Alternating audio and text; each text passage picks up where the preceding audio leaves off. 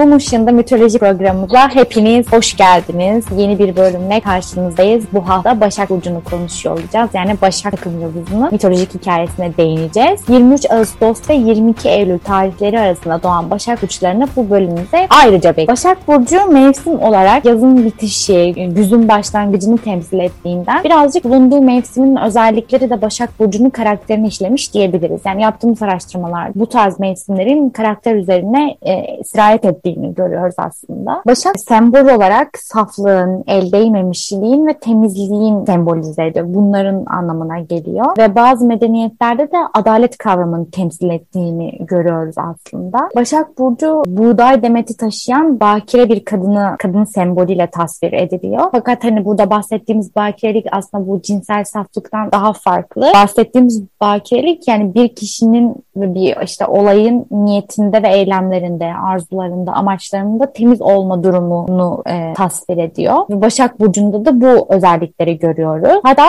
e, bu takım yıldızının Virgo yani Latince'de Virgo olarak adlandırılmasının sebebi de Virgo kelimesinin bakire anlamına geliyor olmasından kaynaklanıyormuş. Temiz ve saf olma durumu Başak'la ciddi derecede ilişkilendirildiğinden hani artık o kadar bir ileri taşınmış gibi boyut yani bir rivayete göre kesin olmamakla birlikte Romalılar gelmiş geçmiş en önemli bakire kişiliğinin hani Hazreti Meryem olduğuna inandıkları için Virgo takım yıldızını Hazreti Meryem'e e, adetmişler. Yani öyle bir ilişki ve ona armağan etmiş. O yüzden e, Başak e, genel olarak bakirelik, saflık, temizlik ve özlük aralığı içeriyormuş. Bunun yanı sıra e, Başak'ın dediğimiz gibi mevsimsel olarak da incelendiğinde toprakla ve tarımla ciddi derecede bir ilişki olduğunu görüyoruz. Yani tüm medeniyetlerde bu bu şekilde olmuş. Burcun sembolüne baktığımız zaman o sembolündeki buğday yeryüzünün bereketini temsil ediyormuş antik kültürlerde ve güneşin Başak Burcu'ndan geçtiği dönemi de hasat zamanı olarak e, aldıkları için bu zamanın bolluk bereket e, getirdiğini düşündüklerinden Başak Burcu'na çok önem veriyorlarmış aslında. İşte bu yüzden Başak Burcu genelde mitolojilerde bereket tanrıçalarıyla da özdeşleştiriliyorlarmış. E, zaten birazdan hikayemizde de değineceğiz.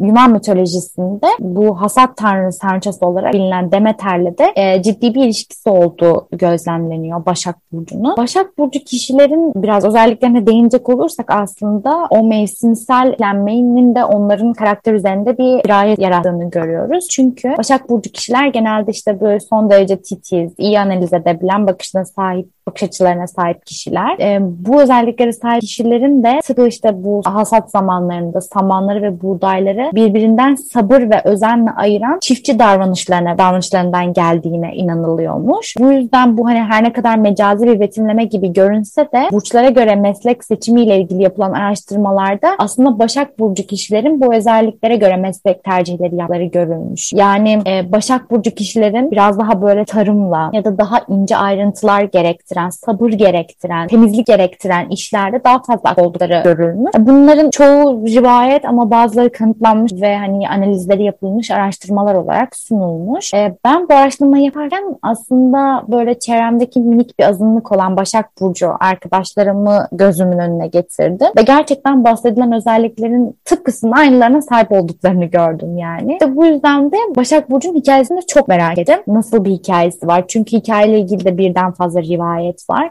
hangisini baz alacağız? Bunu da bize Elifciğimiz anlatacak her hafta olduğu gibi. Kendisinin hikayelerini merakla bekliyoruz çünkü. Başak takım yıldızı ile ilgili bilmemiz gerekenler genel hatlarıyla bu şekilde. Şimdi sözü Elif'e bırakabilirim. Teşekkür ediyoruz Betül'cüm. Başak takım yıldızı ile alakalı yaptığım araştırmalarda gördüm birden fazla hikaye var. O yüzden birini seçmem gerekti. Sadece Yunan mitolojisinde bile en az dört tane hikayesi var. Takım yıldızı hangi hikayeden geliyor ve dört farklı rivayet var. Ama ben en popüler olan olanını ve en konumuzla da alakalı olanını seçtim ve en beğendiğim hikayeyi de seçmiş oldum. Söylediğin gibi bu Demeter'den gelen bir hikaye. Aslında Demeter'in kızından geliyor yani Persephone'den. Belki duyanlarımız da vardır çünkü aslında ünlü bir e, tanrıça. Persefone de tanrıça, babası da bir tanrıydı diye hatırlıyorum. Demeter annesi ve Demeter'in çok sevdiği bir kızı Persefone. Hikayemizde şöyle. Bir gün Persefone kırlarda e, nimfalarla eğlenirken yani nimfa dediğimizde Yunan mitolojisinde içindeki perilere deniyor. Bir gün kırlarda yeraltı tanrısı olan Hades onu görüyor ve çok fazla beğeniyor ve hatta aşık oluyor. E, ve Persefone nimfalardan uzaklaştığı bir anı fırsat bilip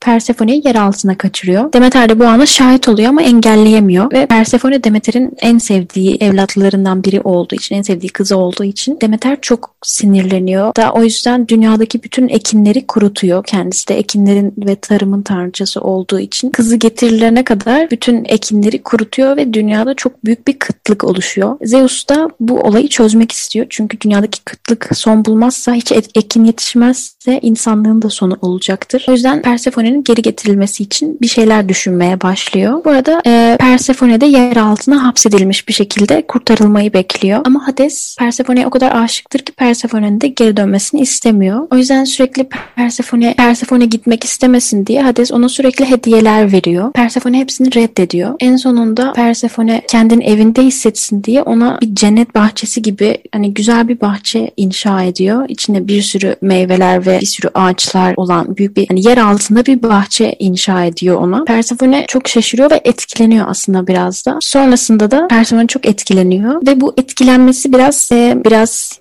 yumuşamasına sebep oluyor ve bahçedeki ağaçlardan birinden nar koparıp birkaç tane nar tanesi yemeyi kabul ediyor. Bu arada Zeus Hermes'i görevlendirip Hermes de tanrılar arasında e, habercilik tanrısı aynı zamanda Zeus'un da oğlu 12 Olimpos'tan biri. Yer altından Persephone'yi alması için de hadi Hermes görevlendiriliyor. Hermes gidip almak istediğinde Persephone'yi Persephone tam gitmeye hazırken ona yer altında bir şey yiyip yemediğini soruyor Hermes. Çünkü eğer yer altında bir şey yerse yer altında kalmak zorunda kalıyor. E, yer altında bir şey yiyen yer altından çıkamaz gibi bir kural var. Persephone de birden şok geçiriyor çünkü o güne kadar hiçbir şey yememeyi reddediyor ama sadece birkaç tane nar tanesi yediği için e, yer altında kalması gerektiğini fark ediyor. Demeter de kızının orada kalması gerektiğini öğrenince yine deliye dönüyor. Ama Hades de çok seviniyor tabii ki orada kalması için. Hades çok seviniyor. Ama Zeus'ta bir orta yol bulması gerekiyor. Çünkü dünyadaki kıtlığın bitmesi gerekiyor. Demeter de Persephone dönmezse kesinlikle kesinlikle kıtlığın bitmeyeceğini ve dünyada hiç bir ekinin yetişmeyeceğine yemin ediyor. Zeus da şu şekilde bir orta yol buluyor. Persephone yılın yarısını yer altında, yılın diğer yarısında yer üstünde geçirecektir şeklinde bir anlaşma yapılıyor. O yüzden hatta Persephone sonbaharda yer altına indiği için ekinler kuruyor da kışında hasat tamamen duruyor. Dünyada hiçbir ekin yetişmiyor. Ancak baharda Persephone tekrar yeryüzüne çıktığında ekinler canlanıyor ve bahar geliyor. O yüzden Başak takımı yıldızı da sadece Mart ve Ağustos arasında gökyüzünde gözüküyor gözüken bir takım yıldızı e, sonbaharda gökyüzünde gözükmüyor. Çünkü Persephone yer altına indiği için de gökyüzünde artık gözükmemeye başlıyor. Onun yer altında oluşu yani Persephone'nin yer altında oluşu bunun yer üstünde olduğu zamanlarda dünya daha canlı oluyor. Daha ekinler yetişiyor. Güneş e, günler daha da uzuyor. Tarım verimli bir şekilde devam ediyor. Çiçekler açıyor ve gökyüzünde de Persephone'nin de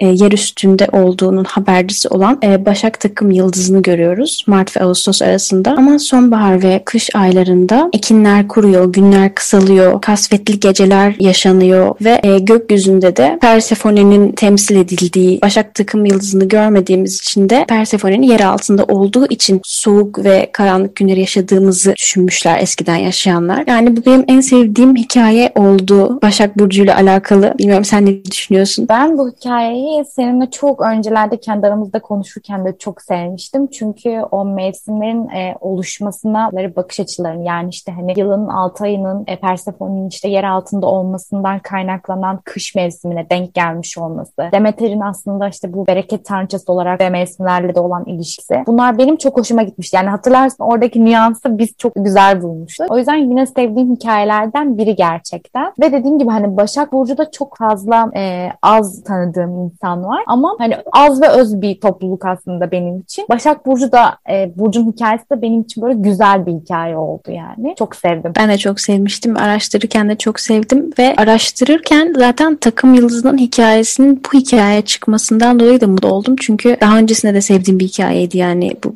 podcast'e başlamadan önce de seninle bunu konuşmuştuk çünkü. Yani her ayrıntısı hoşuma gidiyor. O nar tanelerini yemesi. Çünkü yanılmıyorsam sadece 3 tane nar tanesi yiyor. O yüzden kalması gerekiyor. Ve hani diğer takım yıldızı hikayelerimizden de biraz daha farklı geliyor bana. Onlarda evet. bir kahramanın takım yıldızına dönüştürülme hikayesi var ya da bir canlının bir sadakatinden, gücünden dolayı öldükten sonra dönüştürülmesi var ama bu biraz daha farklı. Bunda bir annenin kızını çok sevmesi ve ondan ayrılmasıyla olanlar aslında. Değil mi? Aynen ondan ayrılmasıyla olanlar ve aslında Hades'e de kızamıyorum. Çünkü Hades her zaman çok e, kötü bir tanrı olarak e, yeraltının tanrısı olduğu için çok kötü bir tanrı olduğu Ama yer şey. altında evet yani yer altının tanrısı olma, olmayı aslında o seçmiyor bir de öyle bir durum da var yani. Evet yani sadece tek istediği şey yani kaçırması tabii ki hoş değil ama zaten bu mitolojide bunları sorgulamıyoruz. Yani Zeus da herkesi kaçırıyor sonuçta.